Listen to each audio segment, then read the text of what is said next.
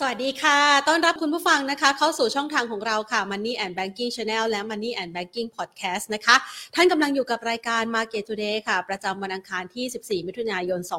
2565 นะคะ วันนี้จะเป็นวันที่เริ่มการประชุมวันแรกของธนาคารกลางสหรัฐอเมริกานะคะ ซึ่งเป็นสถานการณ์ที่เราเฝ้าจับตาค่ะ หลังจากที่อัตราเงินเฟ้อนั้นปรับตัวสูงขึ้นนะคะ ในการประกาศเมื่อวันศุกร์ที่ผ่านมานะคะ โดยอัตราเงินเฟ้อเดือนล่าสุดของสหรัฐอเมริกานั้นเร่งตัวขึ้นมาอยู่ที่ระดับ 8.6%ซึ่งเดิมทีเนี่ยคาดการณ์กันว่าจาก 8.5เหลือ 8.3 มาครั้งนี้เนี่ยน่าจะมีทิศทางของการชะลอตัวลงนะคะ แต่ปรากฏว่าตัวเลขไม่ค่อยเป็นใจกับสถานการณ์การลงทุนสักเท่าไหร่ค่ะ มีการปรับตัวหักหัวขึ้นนะคะ ก็คืออัตราเงินเฟ้อนั้นยังไม่ยอมลงง่าย ๆ จึงเป็นที่มาของภาวะความผันผวนที่เกิดขึ้นในช่วงจังหวะเวลานี้นะคะ ของสินทรัพย์ต่างๆ ทั่วโลกแล้วค่ะ เนื่องจากมีความวิตกกังวลเกี่ยวกับการใช้ยาแรงของสหรัฐอเมริกา ในการที่จะสกัดกั้นอัตราเงินเฟอ้อที่เร่งตัวแบบนี้นะคะ ณ ปัจจุบันถ้าเราลองเทียบเคียงกันดู โทนเสียงของการปรับขึ้นอัตราดอกเบี้ยนะคะ ในสัปดาห์ที่แล้ว ยังมีมุมมองค่อนข้างน้อยนะคะ ที่จะมีการขึ้นอัตราดอกเบี้ยครั้งนี้ ที่ระดับ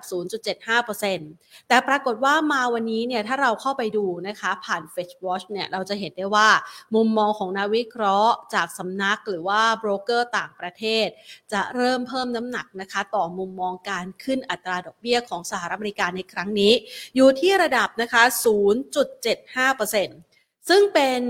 ภาพของความแข็งกร้าวมากขึ้นนะคะ ต่อการจัดการกับอัตราเงินเฟ้อ และถ้าการขึ้นอัตราดอกเบี้ยครั้งนี้เนี่ยนะคะ ขึ้นจริงที่ 0.75%มันอาจจะส่งผลทำให้เศรษฐกิจสหรัฐอเมริกาที่สัปดาห์ที่แล้ว เราอาจจะค่อนข้างเบาใจนะ ยังไม่ได้เห็นตัวเลขเงินเฟ้อชัดเจน เบาใจว่าจะไม่เกิดภาวะ recession หรือว่าภาวะถดถอยแบบกระทันหันนะคะ แต่สถานการณ์ณปัจจุบันเนี่ยแตกต่างออกไปแล้วค่ะ ดังนั้น จึงเป็นที่มาของการเทขายสินทรัพย์ต่างๆ ทั่วโลกในช่วงจังหวะเวลานี้โดยเฉพาะอย่างยิ่งสินทรัพย์เสี่ยงนะคะ ส่วนตลาดหุ้นไทยรอสัญญาณดังกล่าวเช่นเดียวกัน แต่ว่าแนวโน้มการเคลื่อนไหวนั้นอยู่ในลักษณะของการประคองตัว ต้องยอมรับว่าทางด้านของไทยเองเนี่ยนะคะ มีปัจจัยที่รอคอยการฟื้นตัวอยู่ นั่นก็คือเรื่องของการท่องเที่ยวนะคะ แล้วก็ยังได้รับอนนิสงจากราคาน้ำมันที่ปรับตัวสูงขึ้น แต่ว่าเงินเฟอ้อของไทยเนี่ยก็ยังได้รับผลกระทบเหมือนกันนะคะดังนั้นในวันนี้เนี่ยเราจะเห็นนะคะว่าตลาดหุ้นไทยยังประคองตัวได้อยู่ที่ระดับประมาณ 1,601.92 จุดค่ะ บวกเพิ่มขึ้นมา 1.86 จุด หรือว่าประมาณ 0.12%นะคะ ด้วยมูลค่าการซื้อขายครึ่งเช้าก็อยู่ราวๆนี้เนี่ยมาสักระยะหนึ่งแล้วนะคะ 36,712 ล้านบาท โดย 5 อันดับหลักทรัพย์แรกที่มีมูลค่าการซื้อขายสูงสุดในเช้าวันนี้นะคะ มาดูกันซะหน่อย วันนี้ หุ้นน้องใหม่ค่ะ STP นะคะ ราคาขยับเพิ่มขึ้น 11 บาทเอ่อ11.67%ขยับเพิ่มขึ้น 2 บาท 10 สตางค์นะคะ มายืนอยู่ที่ 20 บาท 10 สตางค์อันดับที่ 2 เป็นบ้านปูนะคะ ราคาก็ขยับเพิ่มขึ้น 2.31% IVL ค่ะ ขยับเพิ่มขึ้น 4.55% KBank ขยับเพิ่มขึ้น 0.68%และ AOT นะคะ ปรับลดลงไป 0.73%นะคะ วันนี้ถ้าเรามองสถานการณ์ในบ้านเราเนี่ย เราจะเห็นว่ามีมีภาพหนึ่งที่เริ่มเห็นค่อนข้างชัดกับการตอบรับแนวโน้มการขึ้นอัตราดอกเบี้ยของเฟดนั่นก็คือค่าเงินดอลลาร์สหรัฐแข็งค่าค่อนข้างมาก ส่งผลทำให้ค่าเงินบาทของบ้านเรานะคะ วันนี้จ่อที่จะไปทะลุระดับ 35 บาท ต่อดอลลาร์สหรัฐแล้วนะคะ วันนี้เปิดตลาดที่ 34 บาท 96 สตางค์ในขณะเดียวกัน ในช่วงจังหวะเวลานี้เนี่ยนะคะ เราจะได้เห็นภาพ inverted yield curve คืออัตราผลตอบแทนพันธบัตรระยะสั้นของสหรัฐอเมริกาเร่งตัวสูงขึ้นเหนืออัตราผลตอบแทนพันธบัตรระยะยาวของสหรัฐ ซึ่ง inverted yield curve นี้เนี่ยนะคะมันจะเป็นตัวบ่งชี้ว่าอาจจะเกิดภาวะเศรษฐกิจที่ถดถอยนะคะหรือว่า recession ได้ในอนาคตนะคะ ดังนั้นจึงเป็นสิ่งหนึ่งที่สร้างความวิตกกังวลให้กับการลงทุนในสินทรัพย์ต่างๆนะคะ แล้วก็การถ่ายถอนสภาพคล่องออกอย่างรวดเร็วนี้ก็มีผลต่อทั้งสินทรัพย์เสี่ยง ตลาดคริปโตเคอเรนซีหรือแม้กระทั่งราคาทองคำด้วยค่ะ เราจะเห็นนะคะว่าแนวโน้มในช่วงจังหวะเวลานี้นะคะตลาดหุ้นสหรัฐอเมริกาเข้าสู่ภาวะตลาดหมีแล้วนะคะ หลังจากที่ซุดตัวลงมาอย่างรวดเร็วตั้งแต่ต้นปีกว่า 20%แล้ว เราติดตามสถานการณ์นี้มาอย่างต่อเนื่องนะคะ ยังมีมุมมองเชิงบวกก่อนหน้านี้ แต่พอมาถึงวินาทีนี้เนี่ยนะคะ ที่การประชุมเฟดกำลังจะเริ่มต้นในค่ำคืนวันนี้ 14 และ 15 มิถุนายนกำลังจับตากันว่า เราจะเห็นสัญญาณอะไรบ้างที่ส่งผ่านมาจากทางด้านของประธานธนาคารกลางสหรัฐอเมริกานะคะ ระหว่างนี้เนี่ย เดี๋ยวเราจะรอนะคะสัญญาณสตรีมยานนะคะจากทางด้านของนักวิเคราะห์ของเราเพื่อมาประเมินสถานการณ์กันนะคะ ประเมินทั้งสถานการณ์ที่กำลังจะเกิดขึ้นนะคะ แล้วก็ประเมินถึงโอกาสการลงทุนในตลาดหุ้นไทยด้วย เชื่อว่าหลาย ๆ ท่านนะคะ มองหาโอกาสในวิกฤตที่เกิดขึ้นนะคะ แล้วก็มองว่าการซุดตัวในครั้งนี้เนี่ยถ้ามองตามรูปภาพของดัชนี จริง ๆ แล้วเนี่ยเราก็ไม่ได้ลงทุนแบบอ้างอิงขนาดนั้น เราสามารถที่จะเลือกหุ้นที่มีปัจจัยพื้นฐานในการลงทุนได้นะคะคุณผู้ชมก็สามารถที่จะเข้ามาพูดคุย แล้วก็มองหาโอกาสการลงทุนนี้กันนะคะ วันนี้ขอทักทายนะคะคุณผู้ชมนะคะที่เข้ามาพูดคุยกันนะคะ สวัสดีคุณปอม สวัสดีคุณลูกเกดนะคะ สวัสดีคุณพีรพงศ์ค่ะ แล้วก็สำหรับท่านใดนะคะที่ส่งคำถามกันเข้ามานะคะ หรือว่าพูดคุยกันเข้ามา ผ่านทั้ง Facebook แล้วก็ YouTube ที่เรากำลังไลฟ์อยู่ในขณะนี้นะคะ ท่านสามารถที่จะส่งคำถามเข้ามาก่อนเลยนะคะ เพราะว่าวันนี้ต้องบอกว่า เราจะมีเวลานะคะอยู่กับนักวิเคราะห์ของเราถึงสักประมาณ 10 2 14นาฬิกา45 นาทีโดยประมาณนะคะ เพื่อที่จะมาพูดคุยถึงตัวหุ้นที่น่าสนใจในการลงทุนกันนะคะ ส่วนท่านใดที่กำลังประเมินนะคะว่าโอกาสของการลงทุน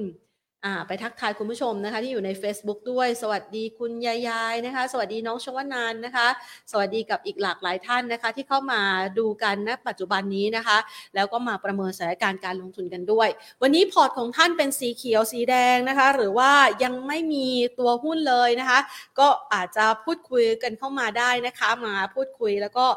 ดูสถานการณ์ณปัจจุบันกันนะคะ เอาละค่ะ วันนี้เราได้ได้นะคะ สัญญาณสตรีมยานนะคะ จากทางด้านนักวิเคราะห์เราแล้วนะคะ เดี๋ยวเราไปพูดคุยกันกับคุณกิติชาญสิริสุขอาชา CFP ผู้อำนวยการอุโสฝ่ายวิเคราะห์หลักทรัพย์รายย่อย จากบริษัทหลักทรัพย์ CGSC IMB ประเทศไทยค่ะ สวัสดีค่ะ สวัสดีครับ วัสดีค่ะ เอาละค่ะพี่เอคะมาวันนี้นะคะคุณเอเราจะมาประเมินสถานการณ์การลงทุนกันนะคะ ก่อนที่เราจะไปหาตัวหุ้นที่เราตั้งโจทย์เอาไว้วันนี้ว่ามีวอลลุ่มเข้าเนี่ยนะคะ ต้องขอประเมินสถานการณ์การลงทุนณ ปัจจุบันกันก่อน เพราะว่าในช่วงสัปดาห์นี้นะคะเป็นช่วงหัวเลี้ยวหัวต่อมากๆเลยกับการประชุมของเฟดแล้วก็การซุดตัวลงของสินทรัพย์ต่าง ๆ ทั่วโลก เราประเมินสถานการณ์ตอนนี้ยังไงบ้างคะครับ ก็จริงๆสถานการณ์นะครับนะของการประชุมเฟดเนี่ยนะครับนะจริง ๆ เราเคยบอกอยู่หลายครั้งแล้วนะครับว่าในปีนี้เนี่ยนะทุกรอบที่มีการประชุมธนาคารกลางสหรัฐเองเนี่ยนะจะต้องเกิดความผันผวนก่อนนะแล้วถ้าเราย้อนไปดูการประชุม 3 ครั้งแรกนะครับในเดือนมกราคมนะครับมีนาคมแล้วก็พฤษภาคมนะครับทั้ง 3 รอบเลยเราจะเห็นได้ว่านะครับตลาดหุ้นทั่วโลกรวมถึงบ้านเราเองด้วยนะครับจะมีการผันผวนก่อนการประชุมเนี่ยหนึ่งถึงสองสัปดาห์นะครับเพราะว่า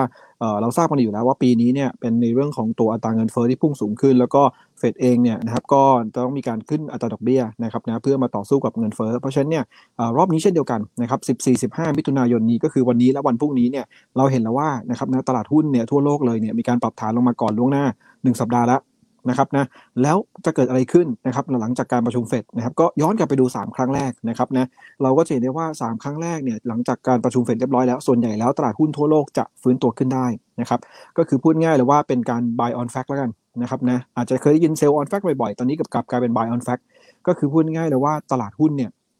นะครับนะตกใจไปก่อนแล้วนะครับหรือว่ากังวลไปก่อนแล้วว่าเฟดจะต้องขึ้นดอกเบี้ยเอ่อมากน้อยก็ว่ากันไปนะครับอย่างรอบนี้เนี่ยนะครับนะตอนนี้เนี่ย หลายค่ายเองก็ออกมาคาดการณ์แล้วว่าเฟดอาจจะขึ้นดอกเบี้ยเซอร์ไพรส์ตลาดนะครับคือ 0.75%เลยนะครับนะเมื่อกี้ล่าสุดออกมาเนี่ยนะครับนะทั้ง JP Morgan แล้วก็ Goldman Sachs เองนะครับก็ออกมาคาดแล้วว่ารอบนี้เฟดอาจจะขึ้นดอกเบี้ยถึง 0.75%นะครับจากการที่เฟดเองเนี่ยเคยบอกไว้ก่อนหน้านี้ว่าเดือนกรกฎานะครับแล้วก็มิถุนายนเนี่ยเขาจะขึ้นดอกเบี้ยแค่ 0.50%นะครับแต่ว่าเนื่องจากเงินเฟ้อเมื่อวันศุกร์เนี่ยของสหรัฐในเดือนพฤษภาที่ออกมา สูงถึงนะครับ8.6%นะครับก็สูงกว่าที่ตลาดค่าที่ 8.3 แล้วก็เป็นระดับสูงสุดในรอบ 40 ปี ก็ทำให้หลาย ๆ ฝ่ายเองนะครับก็คาดการณ์นะครับว่าทางด้านของเฟดเองต้องเร่งขึ้นอัตราดอกเบี้ยแล้วนะครับซึ่งก็น่าจะตอบรับกับในเรื่องของราคาสินทรัพย์เสี่ยงไปพอสมควรนะครับเพราะว่าเราเห็นว่านะครับนะในแง่ของราคาหุ้นเองเนี่ยแน่นอนนะครับอย่างดัชนีดาวโจนส์เนี่ยลงมาเนี่ยประมาณสักเกือบเกือบ900จุด2วันติดนะครับนะจริงๆดาวโจนส์เนี่ยถ้านับจากต้นปีถึงปัจจุบันเนี่ยลงมาแล้ว 15%นะครับ เอ่อ S&P 500นะครับลงมาแล้ว 21%นะซึ่งเพิ่งเข้า bear market ไปก็คือลงไปเกินกว่า 20%นะครับนับจากต้นปี ส่วน NASDAQ เนี่ยนะครับไม่ต้องพูดถึงเราทราบกันอยู่แล้วตอนนี้ลงมาแล้ว 30%นะหุ้น tech อะไรต่างๆเนี่ยมัน sensitive กับดอกเบี้ยมากนะครับเอ่อแล้วถ้าจะบอกว่าอะไรที่เป็นภาพสะท้อนว่าเฟดจะขึ้นดอกเบี้ยเนี่ยรอบนี้เกินกว่าที่ตลาดคาดก็คือในเรื่องของ bond yield ครับ นะฮะ bond yield สหรัฐ 10 ปีเนี่ยนะครับถ้าเราไปสังเกตดีๆเนี่ยเมื่อสัปดาห์ที่แล้วก่อนที่จะมีการประกาศนะครับในเรื่องของอัตราเงินเฟ้อเดือนพฤษภาคมนะครับบอลยูสิปีของสหรัฐเนี่ยอยู่ที่3%ครับนะสามเปอร์เซ็นต์ซึ่งตรงนั้นเนี่ยตลาดเขารับรู้อยู่แล้วว่าเดือนเดือนมิถุนาก็คือสัปดาห์นี้แหละนะครับนะเฟดน่าจะขึ้นดอกเบี้ยเนี่ยนะครับศูนย์จุดห้าศูนย์เปอร์เซ็นต์ตามที่คุณเจอโรมพาวเวลล์เขาได้ให้ guideline ไว้ก่อนหน้านี้นะครับแต่พอมาวันนี้เนี่ยนะครับนะเราจะเห็นได้ว่า bond yield สิบปีของสหรัฐเนี่ยขึ้นไปทะลุถึงประมาณ 3.4%เปอร์เซ็นต์นะคือพูดง่ายแล้วว่าผ่านมาไม่กี่วันเองเนี่ยนะครับขึ้นไปเกือบจะ 50 basis point นะครับนะก็คือขึ้นไปล่วงหน้าเพื่อตอบรับว่ามีโอกาสที่เฟดอาจจะขึ้นดอกเบี้ยได้ถึง 0.75%ได้ นะครับในรอบนี้ เพราะฉะนั้นเนี่ยก็ต้องบอกว่าราคาสินทรัพย์ต่างๆเนี่ยนะครับนะมีการขึ้นมีการลดลงนะครับนะปรับตัวลดลงเนี่ยไปสะท้อนพอสมควรแล้วนะครับเพราะฉะนั้นเนี่ยหลังการประชุมในการประชุมเฟดในรอบนี้เนี่ยผมก็คิดว่าน่าจะออกมาในลักษณะเดียวกันกับ 3 ครั้งแรก ก็คือหลังการประชุมเสร็จปุ๊บตลาดหุ้นทั่วโลกหรือราคาสินทรัพย์เสี่ยงน่าจะมีการฟื้นตัวขึ้นสั้น ๆ ได้นะครับที่บอกสั้น ๆ ด้วย ก็ต้องบอกว่าทุกรอบที่เราเห็นเนี่ยนะครับในเดือนมกรา มีนาแล้วก็พฤษภาเนี่ยนะครับจะเห็นได้ว่านะครับหลังการประชุมแล้วเนี่ยนะครับเดือนมกราเนี่ย rebound เยอะนิดนึงนะฮะมีนาก็ rebound แต่ว่าน้อยลงนะครับนะพฤษภา rebound แต่น้อยลงไปอีกนะครับเพราะฉะนั้นรอบนี้เนี่ยนะครับนะในเดือนมิถุนาเองก็น่าจะมีโอกาสรีบาวแต่ก็คงจะน้อยเช่นเดียวกัน เพราะว่าอย่าลืมว่าพอประชุมเสร็จเรียบร้อยเนี่ยนะครับดอกเบี้ยของสหรัฐเนี่ยจะปรับขึ้นเป็นครั้งที่ 3 แล้ว นะครับนะก็คือพูดง่ายเลยว่า 3 ครั้งที่ผ่านมาเนี่ยน่าจะขึ้นอย่างน้อยๆเนี่ย1.25%แล้วนะคือถ้ารอบนี้ขึ้น 0.5%เพราะฉะนั้นเนี่ยก็แปลว่านะครับในเรื่องของตัวต้นทุนดอกเบี้ยจ่ายนะครับต้นทุนการดำเนินงานต่างๆเนี่ยมันปรับตัวสูงขึ้นทันทีนะมันก็จะไม่ดีกับในแง่ของกำไรของบริษัทจดทะเบียนนะครับแล้วก็ในแง่ของ valuation ของตัวหุ้นอยู่แล้วนะครับเพราะฉะนั้นผมคิดว่านะครับนะในช่วงนี้เองเนี่ยเราอาจจะนะครับก็ต้องบอกว่ากลยุทธ์เนี่ยก็คือซื้อเก่งกำไรนะครับนะคือต้องซื้อเก่งกำไรก่อนที่จะมีการประกาศผลนะครับนะเพราะคาดว่าหลังประกาศเรียบร้อยเนี่ยนะครับน่าจะเห็นการฟื้นตัวระยะสั้นๆนะวันนี้เราก็จะเริ่มเห็น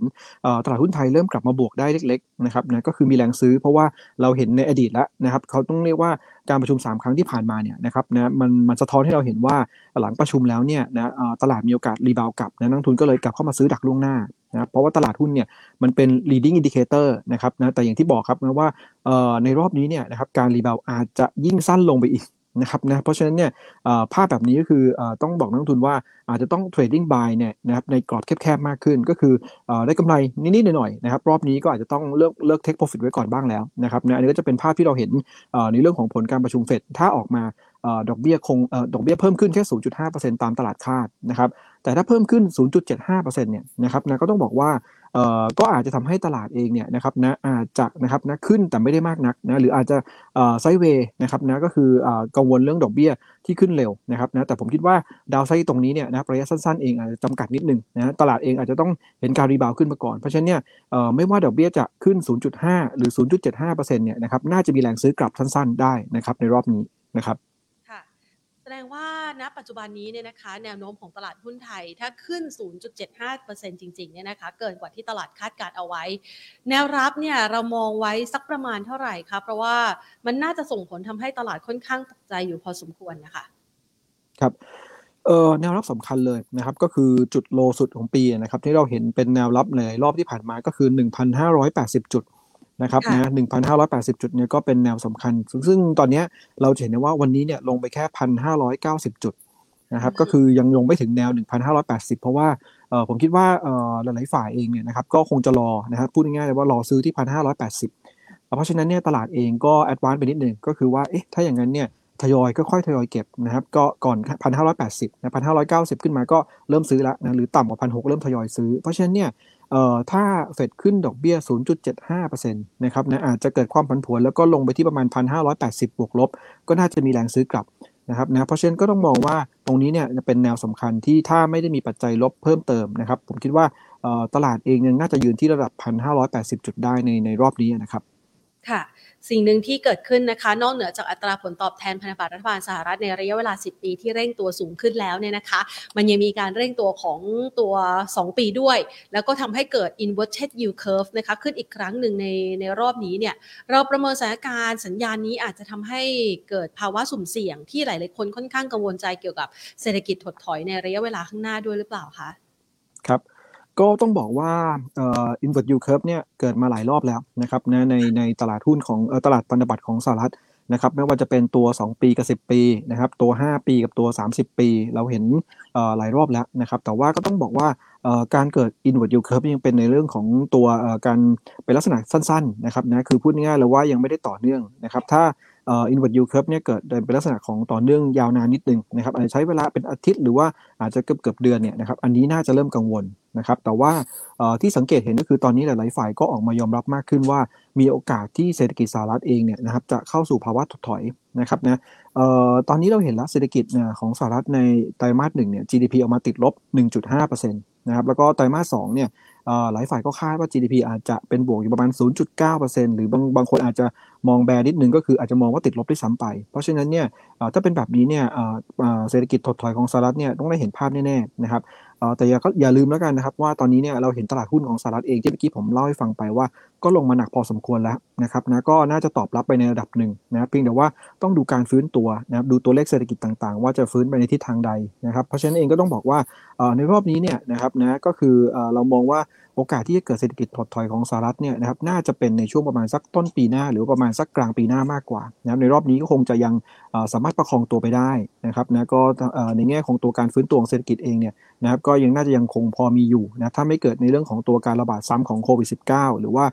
ไม่ได้มีการทำสงครามเพิ่มเติมไปมากกว่ารัสเซียกับยูเครน หรือว่าในแง่กับจีนเองนะครับที่ทางด้านของตัวการระบาดโควิดเองถ้าไม่ได้รุนแรงมากนะเพราะว่า ต้องอย่าลืมว่าจีนเนี่ยเป็นเศรษฐกิจอันดับสองนะครับของโลก เพราะฉะนั้นถ้าถ้าจีนเนี่ยชะลอตัวลงไปเนี่ยแน่นอนทั่วโลกก็จะโดนดึงตามไปด้วย ดังนั้นเนี่ยก็ต้องบอกว่ามันขึ้นกับหลายปัจจัยนะแต่ตอนนี้ยังคิดว่าปีนี้ยังพอน่าจะประคองไปได้นะครับเพียงแต่ว่าในแง่ของตลาดหุ้นเองสินทรัพย์เสี่ยงเองเนี่ยอาจจะมีราคาที่ปรับตัวลดลงไปก่อนล่วงหน้านะครับแต่ว่าถ้าเกิดเศรษฐกิจถดถอยจริงเนี่ยก็น่าจะทำให้ตัวตลาดหุ้นเองปรับฐานอย่างยาวนานมากขึ้นนะจริงๆช่วงนี้6เดือนก็ปรับมาเยอะแล้วนะครับนะแต่ส่วนหนึ่งก็ต้องบอกว่าเป็นเพราะว่า ในแง่ของดอกเบี้ยมันขึ้นเร็วนะครับนะถ้าดอกเบี้ยเริ่ม stable เมื่อไหร่นะครับเริ่มนิ่งๆเมื่อไหร่เนี่ยการปรับฐานลงของตลาดหุ้นอาจจะเริ่มช้าลงนะครับนะเพราะนั้นก็ขอให้ดูอีกทีหนึ่งว่าไกด์ไลน์ที่เฟดจะให้นะครับหลังการประชุมว่าในช่วงที่เหลือนะครับนะคือหลังจากการประชุมมิถุนาแล้วยังเหลืออีก 4 ครั้งนะครับนะว่าเฟดจะให้ guideline หรือส่งสัญญาณยังไงกับการปรับขึ้นอัตราดอกเบี้ยใน 4 ครั้งที่เหลือบ้างนะครับ ค่ะ นอกเหนือจากสินทรัพย์เสี่ยงอย่างตลาดหุ้นสหรัฐอเมริกาเอเชียรวมไปถึงไทยแล้วเนี่ยนะคะ มันยังเกิดการทรุดตัวลงของตลาดคริปโตเคอเรนซีหรือแม้กระทั่งราคาทองคำด้วย อันนี้เราพอจะเล่าให้นักลงทุนเห็นภาพถึงความเกี่ยวเนื่อง แล้วก็มันอาจจะกลายเป็นลูกโซ่ครั้งใหม่ด้วยหรือเปล่าคะที่มันจะไปฉุดทำให้ภาวะของการลงทุนทั่วโลกเนี่ยเกิดภาวะซบเซาหรือว่าอาจจะเกิดวิกฤตขึ้นนะคะ ครับ เออก็ต้องเรียนนิดนึงก่อนนะครับนะว่าทางด้านของมูลค่าของตลาดคริปโตเคอเรนซีนะครับนะก็คือยังไม่ได้ใหญ่มากนักนะถ้าเทียบกับในด้านของตัว traditional asset ทั่วๆไป ที่เราเคยรู้จักกันมาตั้งแต่ตราสารหนี้นะครับ fixed income เนี่ยนะครับกับทางด้านของตราสารทุนนะครับหรือตลาดหุ้นนะครับเพราะฉะนั้นคริปโตเคอเรนซีเองยังถือว่ายังใหม่มากนะครับนะถ้าเทียบ Market Cap กันแล้วเนี่ยก็ต้องบอกว่ายังน่าจะไม่มีผลกระทบนะครับ จริงอยู่อาจจะมีผลกระทบกับความมั่งคั่งนะครับ ส่วนบุคคลหรือว่าส่วนบริษัทนะครับของแต่ละบริษัท หรือว่าแต่ละบุคคลที่มีการไปลงทุนในสินทรัพย์ทางเลือกอย่างคริปโตเคอเรนซีนะครับอันนี้ก็มีผล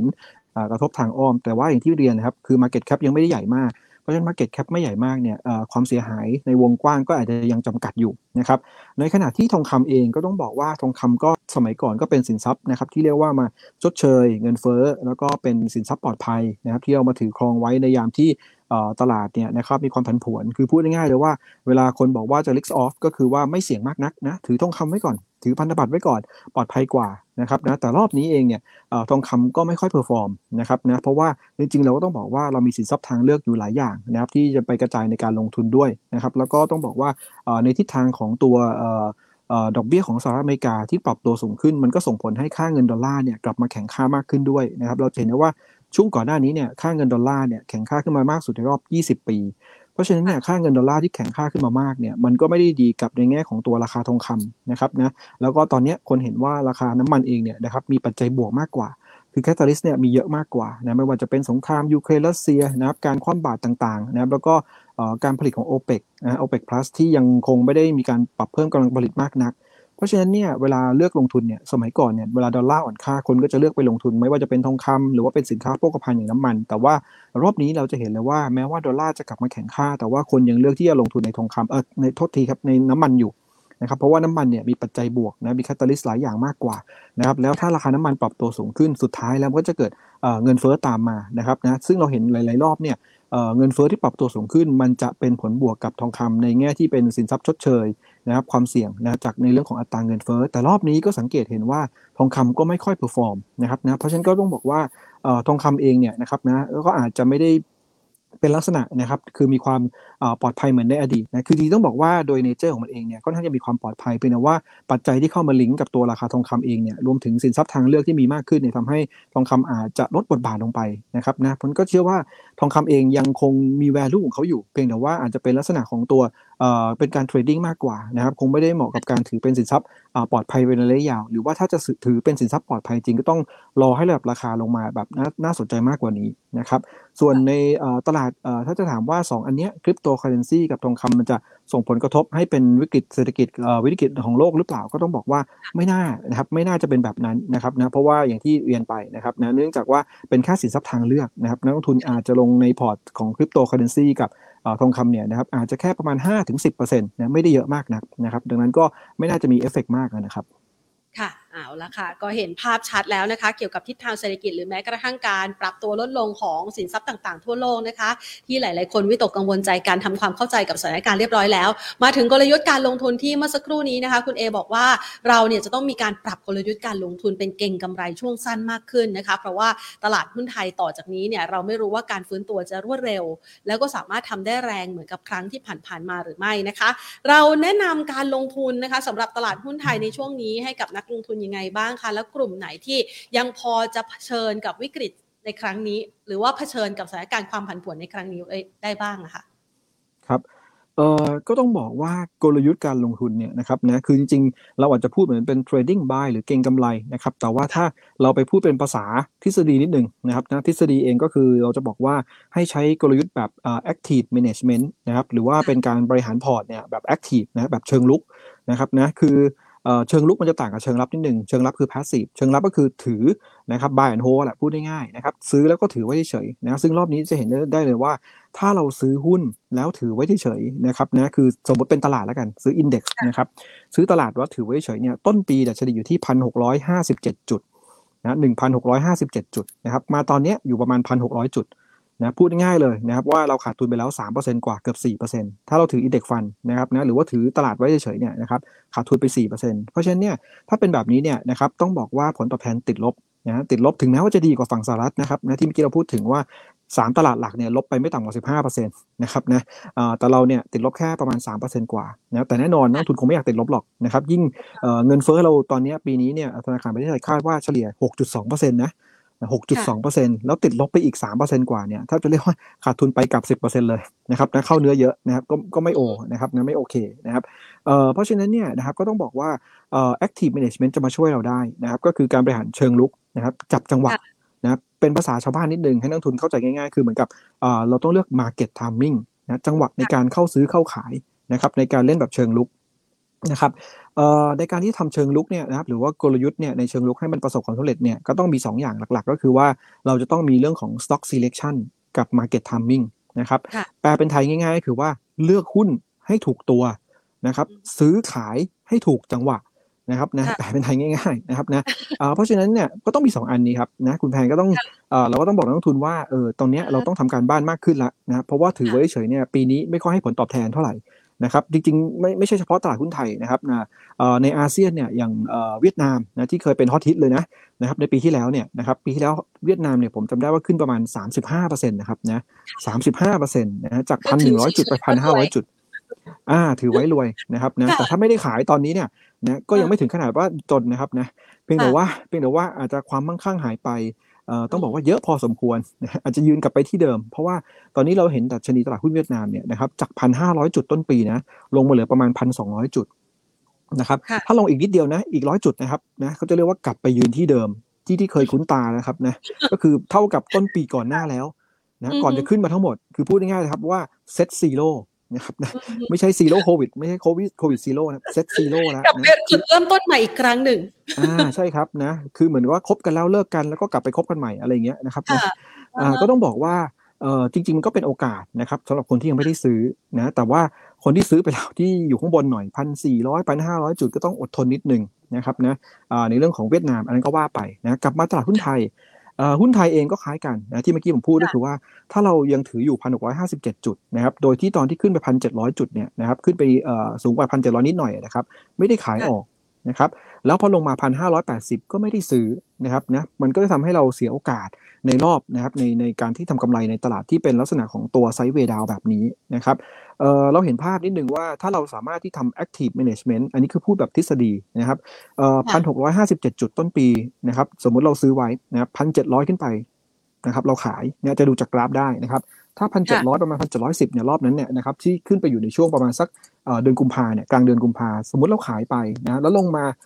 ต้นเดือนมีนา มีรอบหนึ่งลงไปที่ประมาณพันห้าร้อยแปดสิบจุดแถวนั้นหรือต่ำกว่าพันหกลงหกร้อยจุดเนี่ย เราก็กลับไปซื้อใหม่แถวนั้นนะครับแล้วก็ขึ้นมาใหม่เนี่ยพันเจ็ดร้อยอันนี้พูดแบบทฤษฎีนะครับอาจจะทำจริงไม่ได้ขนาดนั้น ตอนเดือนเมษาเนี่ยได้ขายใหม่นะครับแล้วก็พอขายพันเจ็ดนะลงมาใหม่พันห้าร้อยแปดสิบนะครับนะเมื่อช่วงประมาณสักกลางเดือนพฤษภาก็ซื้อใหม่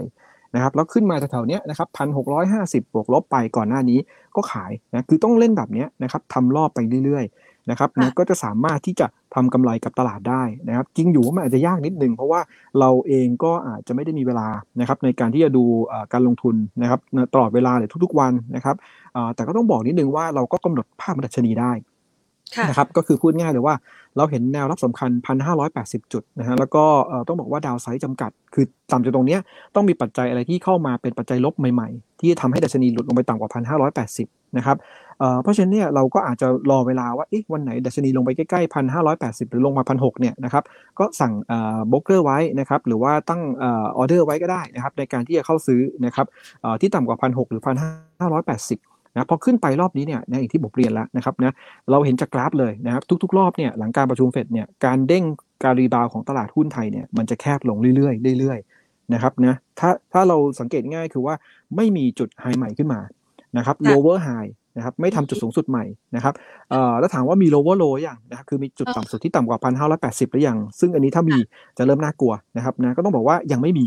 นะครับเพราะฉะนั้นแนวรับพันห้าร้อยแปดสิบยังเป็นแนวที่แข็งแกร่งนะก็เลือกซื้อในกรอบได้ คือตอนนี้อาจจะต้องเล่นอยู่ในกรอบประมาณพันห้าร้อยแปดสิบถึงพันหกร้อยห้าสิบ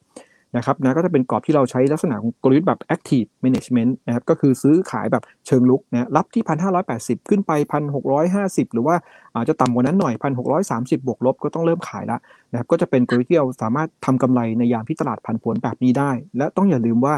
เฟดเองมีการประชุมอีก 4 รอบ นะครับนะเราถ้าถ้าต้องเรียกว่า historical repeat itself ก็คือประวัติศาสตร์ซ้ำรอยแล้วกันนะครับอีก 4 ครั้งที่เหลือเนี่ยก่อนการประชุมนะเดี๋ยวเราก็ไปตั้งจดเลยว่าประชุมกันวันไหนบ้างนะครับ ก่อนการประชุมสักหนึ่งถึงสองสัปดาห์เนี่ย ขายก่อนครับนะขายก่อนช็อตไปก่อนนะครับ แล้วหลังประชุมเสร็จปุ๊บอะก็ก็คือจริง ๆ ต้องซื้อก่อนก่อนประชุมนะวันประชุมก็ได้นะแล้วก็หลังประชุมเสร็จปุ๊บก็เริ่มขายทำกำไร take profit บ้างนะครับ อันนี้ก็จะเป็นกลยุทธ์ที่เราคิดว่าน่าจะเอาตัวรอดได้ในยามที่ตลาดผันผวน แล้วก็ต้องบอกว่าช่วงนี้ลักษณะของตลาดเองเป็น sideway นะครับ sideway ถึง sideway down ด้วยซ้ำไปนะครับนะมันก็ต้องใช้กลยุทธ์แบบนี้เพื่อเอาชนะตลาด แล้วก็สร้างผลตอบแทนให้กับพอร์ตการลงทุนของเราได้นะครับ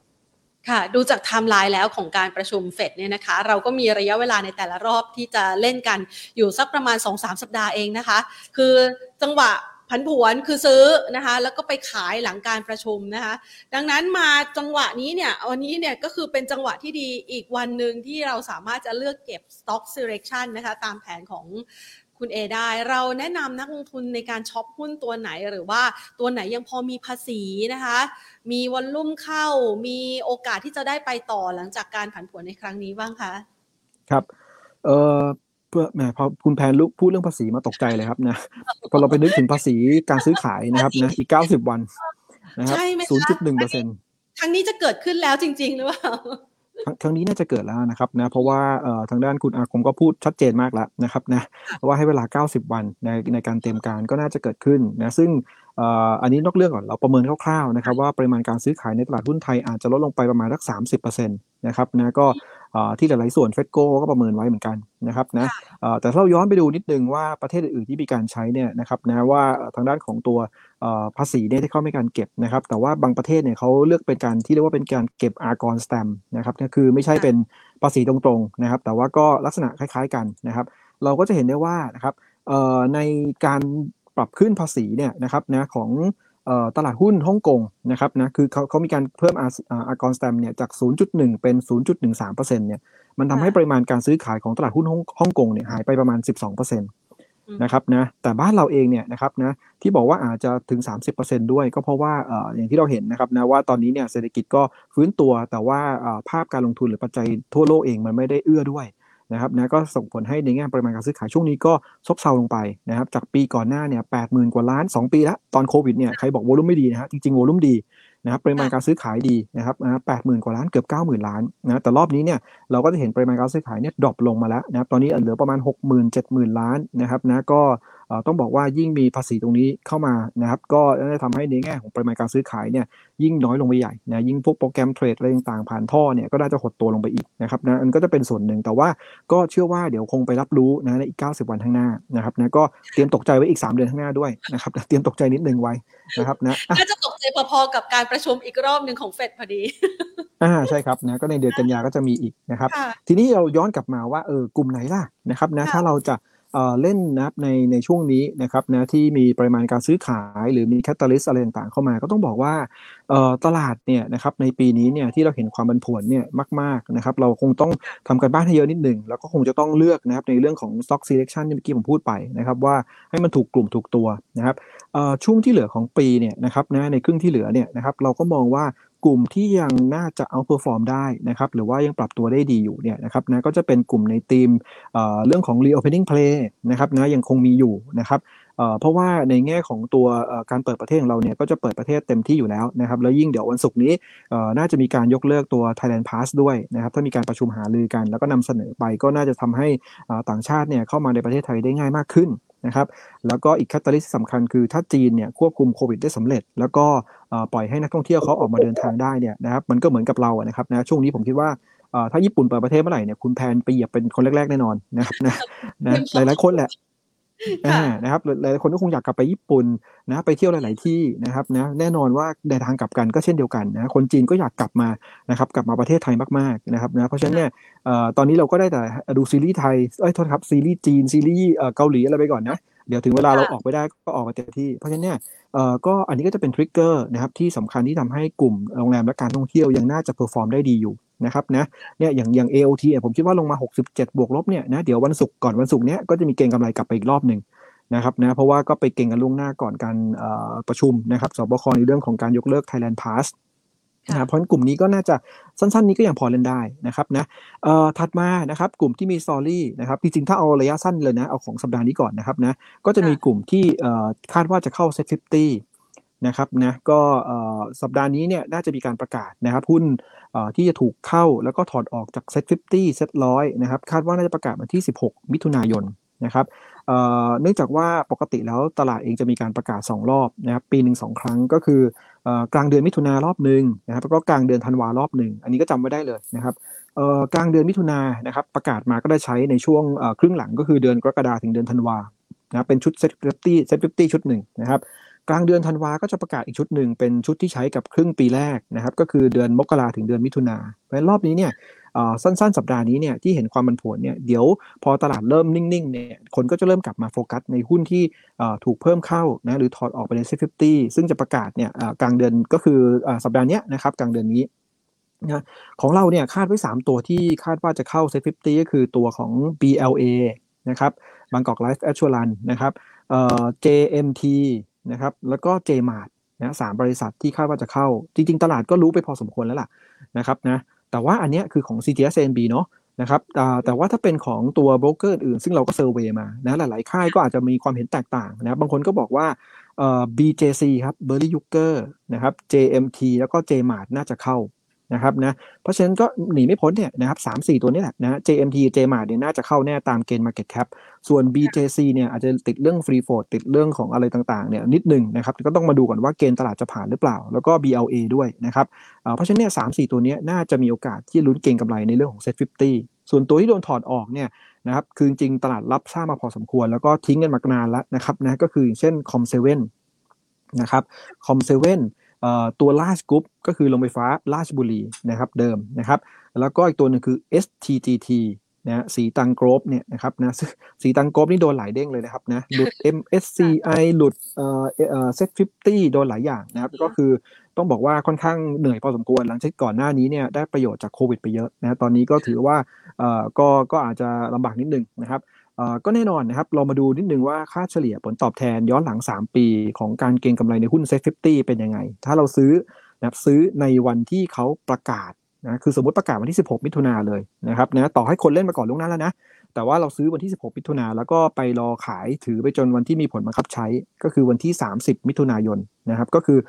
กองทุน passive fund หรือ index fund ที่เลียนแบบ set 50เนี่ยเขาจะต้องสร้างพอร์ตให้จบเรียบร้อยภายในสิ้นเดือนนี้ นะ30มิถุนาวันสุดท้ายนะครับ แล้วก็1กรกฎาก็จะเลียนแบบพอร์ตของตัว set 50ได้เลย เพื่อจะให้ไม่เกิด tracking error หรือว่า tracking error ไม่เกิน 0.2%นะครับก็คือความผิดพลาดจาก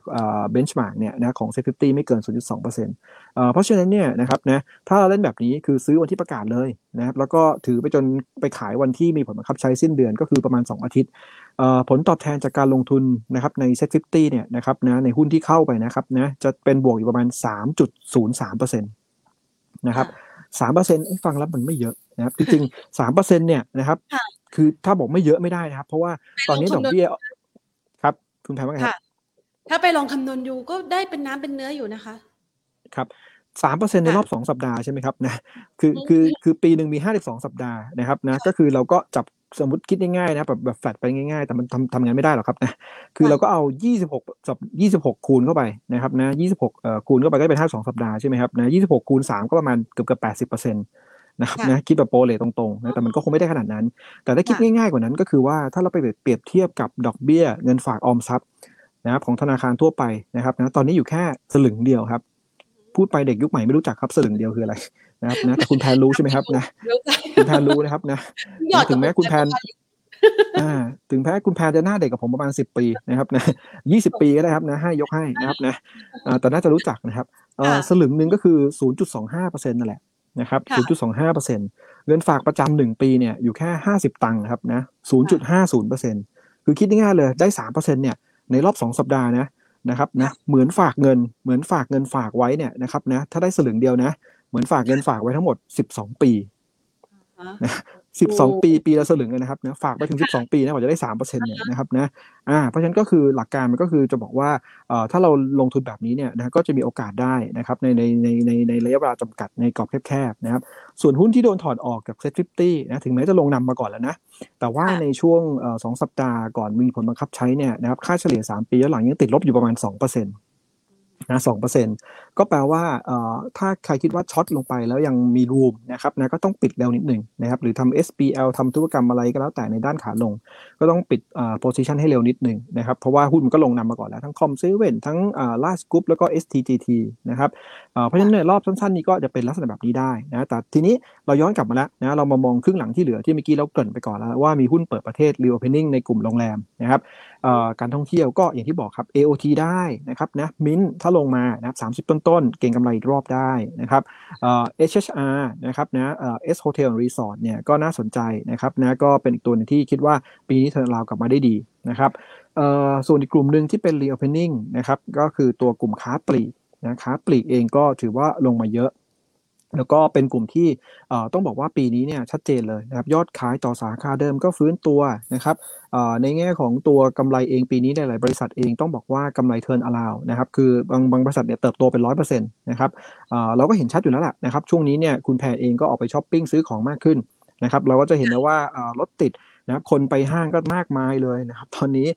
กลับไปช้อปปิ้งกันตามปกติแล้วเพราะฉะนั้นยอดขายต่อสาขาเดิมเนี่ยนะครับของแต่ละธุรกิจค้าปลีกก็ฟื้นตัวได้ดีนะครับซึ่งเรามีการทำชแนลเช็คมาให้ดูนิดหนึ่งว่ายอดขายต่อสาขาเดิมเนี่ยในเดือนเมษาแล้วก็พฤษภาเนี่ยนะครับของทางด้านธุรกิจค้าปลีกเนี่ยออกมาเป็นยังไงบ้าง ปรากฏว่านะครับตัว CRC นะครับ CRC Central Retail เนี่ยนะครับ ยอดขายต่อสาขาเดิมในในเดือน 4 เดือน 5 เนี่ย ฟื้นตัวบวกขึ้นมาถึง 27%เลยนะครับ 27%นะครับต้องบอกว่าที่ฟื้นตัวมาเยอะด้วยส่วนหนึ่ง เพราะว่าปีที่แล้วฐานต่ำนะปีที่แล้วเนี่ยจำได้ใช่ไหมครับว่าตอนสงกรานต์ที่จริงๆก็ต้องบอกว่าเราเราก็ปล่อยให้ไปเที่ยวกันนะครับนะแต่ว่ากลับมาก็มีสายพันธุ์เดลต้าระบาด เพราะฉะนั้นเนี่ยก็กลับมาโดนล็อกดาวน์มาเคอร์ฟิวมาอะไรต่างๆ มีพื้นที่สีแดงเข้มสีแดงก็ว่าไป ดังนั้นเนี่ย ห้างต่างๆเนี่ยนะครับร้านค้าค้าปลีกก็โดนจำกัดนะครับในการเข้าไปจับจ่ายใช้สอย ดังนั้นเนี่ยก็เห็นได้ว่าฐานปีที่แล้วต่ำปีนี้ฐานฟื้นตัวขึ้นมาดีขึ้น ก็ยอดขายก็เลยจะปรับตัวได้ดีขึ้นตามด้วยนะฮะในขณะที่อย่างตัวของ7 e เ e ่ e อหรือ CPO นะครับยอดขายต่อสาขาเดิมก็ปรับตัวขึ้นมา 13%นะครับก็ถือว่าดีเลยนะครับเพราะว่าจริงๆ CPO เนี่ยได้อันนี้สองหลายอย่างนะครับไม่ว่าจะเป็นทั้งในเรื่องของโครงการคนละครึ่งที่หมดไป นะครับคือโครงการคนละครึ่งเนี่ยไม่ดีกับเซเว่นนะครับเพราะว่าพอคุณแพนได้โครงการคนละครึ่งใช่ไหมฮะก็ไปซื้อของลดราคาครึ่งหนึ่งได้ได้ อ่านะครับ ซื้อตามร้านค้าทั่วไปอะไรต่างๆตามตลาดนัดนะครับนะลดได้ครึ่งราคา แต่ว่าเข้าเซเว่นเนี่ยมันไม่ลดเขาไม่ลดนะครึ่งราคา มันตอนนี้โครงการนี้จบไปแล้วนะครับนะอยากให้ออกมาใหม่จังเลยนะผมจะได้สมัครด้วยก็พอเป็นแบบนี้เนี่ยแต่ผมคิดว่าผมกดไม่ทันคุณแพนแน่นอนเลยนะแฟนบันแท้นะคนละครึ่งนะฮะก็ก็โครงการนี้หมดปุ๊บคนก็กลับมาเซเว่นมากขึ้นนะฮะต่อมานะครับคนกลับมาทำงานที่ออฟฟิศมากขึ้นเนี่ยอย่างตอนนี้กลับมาออฟฟิศเราก็ต้องพึ่งเซเว่นละนะครับนะในการซื้อนู่นซื้อนี่มา รับประทานกันนะครับนะของจับจ่ายใช้สอยนะครับแล้วก็นักเรียนนะครับกลับไปเรียนหนังสือตามปกตินะครับจากออนไลน์ก็เป็นออฟไลน์ไปแล้วนะครับนะก็กลับไปเรียนที่ onsite นะครับดังนั้นเนี่ยแน่นอนนักเรียนอะไรนักศึกษาต่างๆนะพอกลับไปเรียนก็ไปซื้อของในเซเว่นกันเป็นปกติอยู่แล้วนะครับก็ได้นิสงหลายอย่างนะครับหลังจากกลับมาเปิดประเทศเต็มที่นะครับเพราะฉะนั้นเองก็เซเว่นเองก็เลยยอดขายต่อสาขาเดิมดีขึ้นด้วย นะยิ่งยังไม่นับว่าการท่องเที่ยวที่มีมากขึ้นแล้วเดี๋ยวมีเราเที่ยวด้วยกันเพิ่มเติมอีกคนก็จะออกไปเที่ยวตามต่างจังหวัดไปในสถานที่ท่องเที่ยวซึ่งยอดขายของเซเว่นในสถานที่ท่องเที่ยวเนี่ยมันมากกว่าปกติเนี่ยประมาณ 3 เท่าอยู่แล้ว ในช่วงวันหยุดยาวนะครับก็จะเป็นอันที่สองอีกนะครับนะมันก็หลายอย่างที่ทำให้เซเว่นเนี่ยก็จะเติบโตได้ดีนะครับแล้วก็อีกตัวหนึ่งที่ยอดขายต่อสาขาเดิมยังดีอยู่นะครับนะก็คือตัวของทางด้านของตัวดูโฮมนะครับนะก็ยอดขายต่อสาขาเดิมเติบโต 13%แล้วก็ตามมาด้วยตัวของ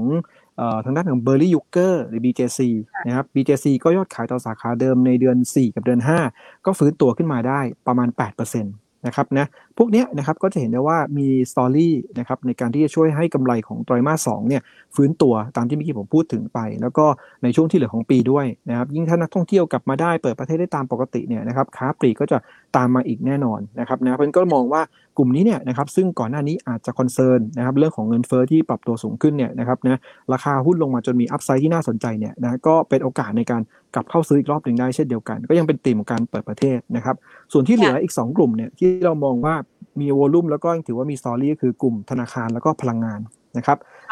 ธนาคารเนี่ยนะครับก็จะได้ประโยชน์จากการที่เศรษฐกิจฟื้นตัวนะครับเราเห็นอยู่แล้วที่เมื่อกี้ผมเรียนไปว่าทางด้านของเศรษฐกิจเริ่มมีการฟื้นตัว แล้วก็กรงงล่าสุดเนี่ยนะครับถึงแม้จะปรับคาดการเงินเฟ้อเพิ่มขึ้น แต่ว่าอย่าลืมว่าเขาก็ปรับ GDP เพิ่มด้วยนะครับนะจากเดิมคาดปีนี้ GDP 3.2%ก็จะเป็น 3.3%น นะครับนะเพราะว่าเศรษฐกิจทุกภาคส่วนก็ฟื้นตัวได้ดีขึ้น เพราะฉะนั้นเนี่ยการที่ GDP ปรับตัวสูงขึ้นแน่นอนส่งผลโดยตรงกับธนาคารพาณิชย์อยู่แล้วนะครับในเรื่องของการปล่อยสินเชื่อนะครับการเติบโตของเศรษฐกิจเอ่อ NPL ที่ลดลงนะครับเครดิตคอสที่ลดลงนะครับแล้วก็อีกอันนึงคือดอกเบี้ยนะครับที่กรงงเนี่ยล่าสุดเนี่ยคนก็ไปตีความแล้วว่าประกาศคงดอกเบี้ยก็จริงนะ 0.50%นะครับแต่ว่ามติไม่เป็นเอกฉันนะ4ต่อ3 นะครับแหมเฉือนกันสุดๆนะครับนะเอ่อสามคนบอกว่าให้ขึ้นดอกเบี้ยนะสามท่านบอกให้ขึ้นดอกเบี้ย 0.25%เพราะฉะนั้นเนี่ยถ้าดูแบบนี้ตีความได้ว่าการประชุมกรงงในครั้งหน้านะครับนะก็มีลุ้นนะครับมีลุ้นเนี่ยมีลุ้นแปลว่ามีลุ้นจะขึ้นดอกเบี้ยนะครับนะจะเห็นการขึ้นดอกเบี้ยได้นะครับแต่ว่ายังไม่ได้ประชุมในในเดือน7นะครับไปประชุมอีกทีเดือน8นะครับนะเพราะฉะนั้นเองก็ถ้าเป็นแบบนี้เนี่ยแบงก์ก็ได้อานิสงส์อีกนะโดยเฉพาะแบงก์ใหญ่นะที่หลังประชุมวันหนึ่งเนี่ยก็เล่นกันใหญ่เลยนะคึกคักขึ้นมาเพราะว่าเอ่อ พอดอกเบี้ยปรับตัวสูงขึ้นเนี่ยนะครับส่วนต่างอัตราดอกเบี้ยนะครับหรือ net interest margin ของแบงก์นะก็คือพูดง่ายเลยว่าอัตราดอกเบี้ยที่เขาปล่อยกู้นะลบด้วยอัตราดอกเบี้ยเงินฝากที่เราไปฝากเขาสลึงหนึ่งเนี่ยนะครับมันจะถ่างขึ้นสูงขึ้น คือปกติเวลาขึ้นดอกเบี้ยเขาจะขึ้นขากู้ก่อนอยู่แล้วนะครับขาฝากไม่ค่อยขึ้นหรือขึ้นช้านะครับเพราะฉะนั้นคือส่วนต่างมันจะเพิ่มสูงขึ้นเหมือนง่ายๆมาจิ้นดีขึ้นนะครับเพราะฉะนั้นแบงก์เองก็ยังถือว่าได้อันนี้ส่งตรงนี้อยู่นะครับนะเพราะฉะนั้นก็ ด้วย valuation ที่ยังไม่แพงมากนะก็ถือว่าแบงก์ใหญ่ยังน่าสนใจ ไม่ว่าจะเป็น BBL KBank กับ SCB ก็ตามนะครับแล้วก็กลุ่มสุดท้ายนะครับนะก็คือกลุ่มของพลังงานนะครับนะพลังงานเนี่ยทั้งต้นน้ำแล้วก็โรงกลั่นนะครับนะก็ยังถือว่าเป็นหุ้นในกระแสอยู่ เพราะว่าปีนี้เนี่ยราคาน้ำมันเนี่ยนะครับยังยืนยืนสูง แล้วก็น่าจะยืนสูงไปถึงปลายปีเลยด้วยซ้ำนะครับถ้าสงครามยูเครนรัสเซียเนี่ยยังยืดเยื้อต่อเนื่องนะแล้วดูตอนนี้ก็คงคงไม่จบง่ายๆ นะครับนะก็คงยืดไปต่อเนื่อง ตั้งแต่เราเห็นว่าปลายเดือน 2 มาแล้วนะครับ ตอนนี้ก็เข้ามาเดือนที่ 4 แล้วนะครับเพราะฉะนั้นเองเนี่ยนะครับก็จะเห็นได้ว่าตอนนี้เนี่ยราคาน้ำมันที่ยืนอยู่ประมาณ 120 เหรียญต่อบาร์เรลเนี่ยยังดีกับทางด้านของสำรวจและขุดเจาะปิโตรเลียมอย่างซอพอนะครับราคาหุ้นก็แกว่งขึ้นต่อเนื่องเลยนะเป็นตัวที่ outperform ที่สุด นะแล้วก็น่าจะยังแกว่งต่อเนื่องได้ เพราะว่าในช่วงที่เหลือของปีเนี่ยพอเข้าสู่ไตรมาสสามไตรมาสสี่ก็เป็นฤดูกาลแล้วนะครับนะไตรมาสสามก็เป็นฤดูการผลิตไตรมาสสี่ก็เป็นในเรื่องของตัวความต้องการน้ำมันพวก heating oil หรือทำความร้อนต่างๆนะแก๊สอะไรต่างๆก็จะเป็นที่ต้องการของฝั่งยุโรปฝั่งตะวันตกเพราะอากาศเขาหนาวมาก เพราะฉะนั้นราคาน้ำมันน่าจะยังยืนสูงต่อได้นะก็ยังเป็นอานิสงส์อยู่เพียงแต่ว่า sector นี้พอมันขึ้นไปเยอะแล้วนะครับนะอาจจะต้องเล่นลักษณะเป็น trading buy รอจังหวะในการรับตอนที่มันลงมาลึกๆนิดนึงแล้วก็เด้งกลับก็ขายเป็น trading ไปอย่างนั้น อย่าลืมนะครับว่าพวกสินค้าพวกโภคภัณฑ์หรือกลุ่มพลังงานที่มีตัวอ้างอิงเนี่ยเป็นราคาวัฏจักรเนี่ยนะครับนะเราเราไม่สามารถที่จะถือยาวได้ในในจังหวะที่ราคาพวกนี้มันขึ้นมาสูงนะครับส่วนโรงกลั่นนะครับนะก็เช่นเดียวกันตอนนี้ค่าการกลั่นเนี่ยเมื่อเช้ายังยีบสองเหรียญอยู่เลย นะครับ แล้วก็เฉลี่ยของไตรมาสนี้ก็ 20 เหรียญแล้วนะครับเอ่อ20 เหรียญเนี่ยสูงกว่าปีที่แล้วนะครับที่อยู่ที่ประมาณ 2 เหรียญต่อบาร์เรลเยอะมากนะครับ ดังนั้นเนี่ยก็จะเห็นได้ว่ากำไรโรงกลั่นดีแน่ๆนะจนหลายฝ่ายก็บอกว่าช่วยๆหน่อยเถอะนะโรงกลั่นช่วยลดราคาน้ำมันให้หน่อยนะครับอ่าเพราะฉะนั้นเองก็ต้องบอกว่าโรงกลั่นเองก็ยังได้อานิสงส์อยู่ก็ยังสามารถ trading buy ได้ด้วยเช่นเดียวกันนะ top pick เราก็ให้เป็นตัวของ TOP กับ SPRC นะครับอ่า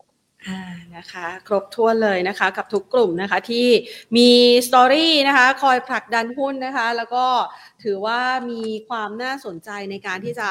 เลือกลงทุนในช่วงเวลานี้นะคะสำหรับใครที่ช็อตโน้ตเอาไว้นะคะหรือว่าอยากจะไปฟังอีกครั้งหนึ่งก็สามารถทำได้นะคะ วันนี้ต้องขอขอบคุณคุณเอมากเลยนะคะ ที่มาให้ข้อมูลกับเราในวันนี้ค่ะ ครับผมขอบคุณครับครับ สวัสดีครับ นะคะโอ้โหครบถ้วนเลยค่ะนะคะจากข้อมูลการวิเคราะห์ถึงสถานการณ์ณปัจจุบันนะคะของตลาดหุ้นไทย กับสินทรัพย์เสี่ยงทั่วโลกนะคะแล้วก็ประเมินสถานการณ์กันว่าแนวโน้มของเฟดถ้าหากว่ามีการขึ้นอัตราดอกเบี้ยจริงเนี่ย 0.5%จะส่งผลต่อตลาดอย่างไร และ 0.75%จะมีผลต่อตลาดอย่างไรกันบ้างนะคะ เชื่อว่าในจังหวะแบบนี้เนี่ยเกิดความผันผวนแน่นอนแล้วค่ะแล้วก็อาจจะมีแรงแพนิคอยู่บ้างนะคะ แต่ในมุมมองของคุณเอติกิติชาญเองจาก CGSCIB ก็ประเมินสถานการณ์ว่าจังหวะแบบนี้เนี่ยมันจะมีลักษณะของความผันผวนก่อนการประชุม แล้วก็อาจจะเกิดสัญญาณ buy on fact นะคะ หลังการประชุมขึ้นได้นะคะ เป็นภาพหนึ่งที่เราสามารถกำหนดกลยุทธ์การลงทุนได้อย่างเหมาะสมกับสถานการณ์แล้วค่ะ ทีนี้วันนี้นะคะ รายการของเราก็มีพิเศษด้วยนะคะ เราจะติดตามการสำหรับหุ้นน้องใหม่ที่จะเข้า IPO กันในวันพรุ่งนี้นะคะ นั่นก็คือทีคาก่อสร้างนั่นเอง ซึ่งวันนี้นะคะเราได้รับเกียรติจากท่านผู้บริหารนะคะ คุณวีรศักดิ์วานิชวัฒน์ วานิชวัฒน์นะคะประธานเจ้าหน้าที่บริหารจากบริษัททีคาก่อสร้างจำกัดมหาชนค่ะ หรือว่าตัวทีคานะคะ มาพูดคุยกับเรา สวัสดีค่ะคุณวีรศักดิ์ค่ะ สวัสดีครับคุณนัทิพย์ดาครับ ค่ะ วันนี้นี่เราเตรียมพร้อมแล้วนะคะสำหรับการที่จะเข้าเทรดในวันพรุ่งนี้นะคะ 15 มิถุนายนใช่ไหมคะดีเดย์ช่วยเล่าความเป็นมาของตัวบริษัทหน่อยค่ะ เชื่อว่าจริงๆแล้วเนี่ยคุณผู้ชมอาจจะเคยเห็นนะ ป้ายของทีคาตามพื้นที่ก่อสร้างขนาดใหญ่ต่างๆ ทั่วพื้นที่กรุงเทพอยู่นะคะ ครับค่ะบริษัทก็ประกอบธุรกิจทางด้านรับเหมาก่อสร้างอาคาร ขนาดใหญ่เนื้ออาคารสูงนะครับเป็นผู้รับเหมาหลักของของงานก่อสร้างครอบคลุมตั้งแต่งานโครงสร้าง งานสถาปัตยกรรม งานระบบประกอบอาคาร พวกเอ่อสุขาภิบาล ไฟฟ้า แล้วก็มีความโดดเด่นในแง่อาคารขนาดใหญ่นะครับโดยเฉพาะกลุ่มอาคารคอนโดมิเนียม mixed-use โรงแรม shopping mall shopping center อาคารสำนักงานครับ โดยมีลูกค้าทั้งภาครัฐและภาคเอกชนครับ ลูกค้าภาคเอกชนก็จะเป็นด e v e l o p ชั้นนำของประเทศนะครับ เช่น แสนสิริโนเบิลอนันดา MBK พฤกษา SC Asset AP เซ็นทันพัฒนาแมกโนเลียลานเฮาส์แล้วก็คิวเฮาส์เป็นต้นนะครับ ค่ะสัดส่วนการก่อสร้างของเรานี่งานส่วนใหญ่จะอยู่ในกรุงเทพปริมณฑลหรือว่ากระจายอยู่ทั่วประเทศเลยคะ มันมีสัดส่วนยังไงบ้างคะ ส่วนใหญ่จะอยู่ในกรุงเทพนะครับ เพราะว่ากรุงเทพจะมีงานอาคารก่อสร้างขนาดใหญ่จำนวนมากกว่า ส่วนต่างจังหวัดนี่ก็มีมีบ้างเหมือนกันแต่ไม่มากมายครับ ค่ะ เชื่อว่าเวลาที่คุณผู้ชมขับรถไปเองก็ดีนะคะ หรือว่าไปเห็นพื้นที่ก่อสร้างขนาดใหญ่เราจะเห็นป้ายเนี่ยแปะเอาไว้นะคะว่าทางด้านของทีคาเป็นผู้รับเหมาก่อสร้างในงานนี้นะคะ เราประเมินแนวโน้มของการฟื้นตัวอุตสาหกรรมด้านการก่อสร้างของไทย ในช่วงต่อรอยต่อจากโควิด -19 ต่อจากนี้ไปยังไงบ้างคะช่วงโควิด -19 ก็มีการชะลอตัวมาแล้วประมาณสองปีกว่านะครับช่วงนี้ก็ เศรษฐกิจเริ่มฟื้นตัวจากการวิเคราะห์ของธนาคารอาคารสงเคราะห์นะครับคาดว่าปีนี้ตลาดคอนโดมิเนียมจะเติบโตขึ้นจากปีที่แล้วอีกเท่าตัวครับค่ะซึ่งก็จะเป็นโอกาสของเราด้วยใช่ไหมคะ เรามีการพูดคุยเตรียมโครงการใหม่ ๆ เพิ่มเติมด้วยหรือเปล่าคะครับก็ขณะนี้มีโครงการที่รอที่จะเข้าประมวลประ กวดราคานะครับ อยู่จำนวนประมาณ 20กว่าโครงการณขณะนี้นะครับ มีมูลค่างานประมาณ 15,000 ล้านบาทครับ ค่ะสำหรับโครงการประมูลภาครัฐราคาเราเตรียมการเอาไว้ยังไงบ้างคะภาครัฐแล้วก็มีผลงานที่ผ่านมาเป็นอาคารสำนักงงานของการทางพิเศษแห่งประเทศไทยนะครับมูลค่างานประมาณ 2,700 ล้านบาท ซึ่งขณะนี้ส่งมอบไปเรียบร้อยแล้วทำให้เรามีศักยภาพนะครับ ที่จะไปเข้าประกวดราคางานก่อสร้างขนาดใหญ่ของภาครัฐได้มีมูลค่าถึง 5,400 ล้านบาทครับ ค่ะ งานในมือนี่มีอยู่สูงนะคะ แล้วก็มีโอกาสในการที่จะประมูลงานใหม่ ๆ ด้วยนะคะ ความโดดเด่นของเราล่ะคะ หรือว่าจุดแข็งของเราในตลาดนี้เรามีจุดเด่นยังไงบ้างคะ แล้วก็มีศักยภาพในการสร้างรายได้และกำไรยังไงบ้างนะคะจุดเด่นของบริษัทนะครับก็คือเป็นบริษัทที่มี ศักยภาพในการเติบโตมาโดยตลอดนะครับ มีความเชี่ยวชาญและก็มีผลงานด้านก่อสร้างจำนวนมากมายมากว่า 38 ปีนะครับ มีความเชี่ยวชาญในด้านผลงานในด้านคุณภาพงานที่ดี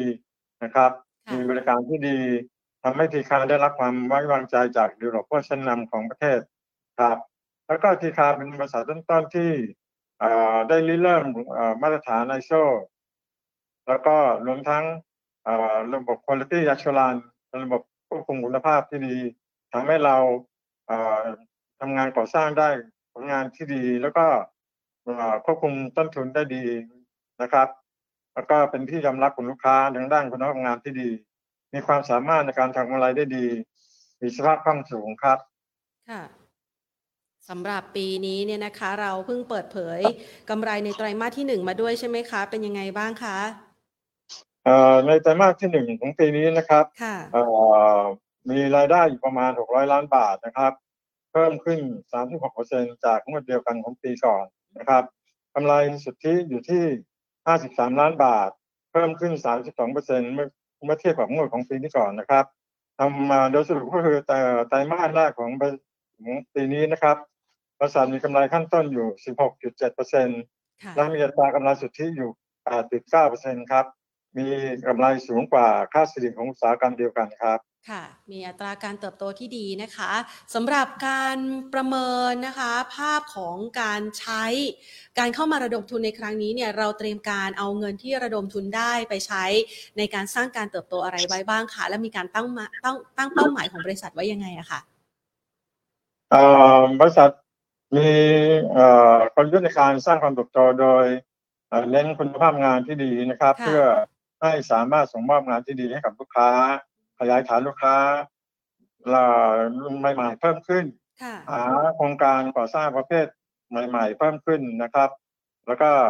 หาลูกค้าใหม่ ๆ เพิ่มขึ้นนะครับเงินทุนที่เราได้มานี่นะครับ ก็จะใช้เป็นทุนเวียนในการดำเนินการธุรกิจเตรียมความพร้อมสำหรับการขยายฐานลูกค้าทั้งภาครัฐและเอกชนรวมทั้งนำความเชี่ยวชาญขยายโครงการใหม่ ๆ ที่หลากหลายมากขึ้น นะครับสช้ในการจัดหาเครื่องมือเครื่องจักรใหม่ๆที่ทันสมัย แล้วก็เพิ่มทีมงานที่จะรองรับการเติบโตต่อไปครับ ค่ะได้เลยค่ะ วันพรุ่งนี้เดี๋ยวรอติดตามกันนะคะสำหรับการเข้าซื้อขายนะคะ ในวันแรก วันนี้ขอบพระคุณมากเลยค่ะ ขอบคุณมากครับคุณพิจดาครับ สวัสดีค่ะ นะคะ ก็เป็นหุ้นน้องใหม่ที่เตรียมเข้ามาซื้อขายในวันพรุ่งนี้นะคะ โดยที่มีการเสนอขาย IPO 300 ล้านบาทนะคะ มูลค่าที่ตราหุ้นไว้อยู่ที่ 1 บาทนะคะ เป็นหุ้นสามัญเดิม 225 ล้านหุ้น และหุ้นสามัญเพิ่มทุนนะคะ หรือว่า IPO 75 ล้านหุ้นนะคะราคาขายหรือว่าราคา IPO ในครั้งนี้นะคะอยู่ที่ 4 บาท 60 สตางค์นะคะ วันพรุ่งนี้เข้าซื้อขายในตลาดหุ้นไทยแล้วค่ะ รอติดตามกันนะคะ นี่ก็เป็นหนึ่งในตัวรายละเอียดนะคะสำหรับหุ้นน้องใหม่ที่จะเข้ามาซื้อขายในตลาดหุ้นไทยที่เราจะมาอัปเดตกันให้กับคุณผู้ชม และนักลงทุนต่างๆ ได้ทราบนะคะ ถึงภาพรวมของการลงทุนนะคะ วันนี้เนี่ยต้องขอขอบพระคุณนะคะรายการของเรามีผู้สนับสนุนใจดีที่ทำให้เราได้มีโอกาสมาพูดคุยยกันเป็นประจำทุกๆ วันจันทร์ถึงศุกร์แบบนี้ แล้วก็ยังมีคลิปดีๆ พิเศษพิเศษนะคะ มานำเสนอกันในวันอาทิตย์ด้วยนะคะ ขอบพระคุณ True True 5G คบกับ True ดียิ่งกว่าค่ะ และทางด้านของ SCB ธนาคารไทยพาณิชย์นะคะ วันนี้หมดเวลาลงแล้วค่ะสำหรับคุณผู้ชมท่านใดนะคะที่ส่งเข้ามานะคะพูดคุยกันวันนี้นะคะทักทายกันไปหลายท่านแล้ว สวัสดีคุณโสรนันนะคะ คุณเบนะคะ คุณสุวรรณคุณมาลีนะคะ แล้วก็คุณหนูคุณพร้อมเหรอคะแพนไม่แน่ใจว่าอ่านอ่านชื่อถูกหรือเปล่านะคะ ทักทายคุณผู้ชมทุกๆทท่านนะคะ วันนี้ขออนุญาตนะคะ ยกยอดตัวหุ้นไปสอบถามกับนักวิเคราะห์กันในวันพรุ่งนี้แล้วกันนะคะ เพราะว่าวันนี้เนี่ยเรานัดหมายกับคุณกิติชานไว้นะคะ จบสักประมาณ 14นาฬิกา45 นาที แล้วก็พูดคุยกับทางด้านของหุ้นน้องใหม่กันด้วยนะคะทักทายนะคะ คุณธงชัยคุณโสพลคุณประชาคุณบอยนะคะแล้วก็อีกหลาย ๆ ท่านสวัสดีคุณข้าวมันไก่ด้วยนะคะ หวังว่าจะเข้าใจกันเนาะนะคะ เวลามันอาจจะมีจำกัดนะคะ อาจจะตอบคำถามได้ไม่ทุกท่านนะคะ เดี๋ยวขออนุญาตยกย่อไตสำหรับการพูดคุยกันในรายการ Market Today ครั้งหน้าค่ะ วันนี้ลากันไปก่อนนะคะ สวัสดีค่ะ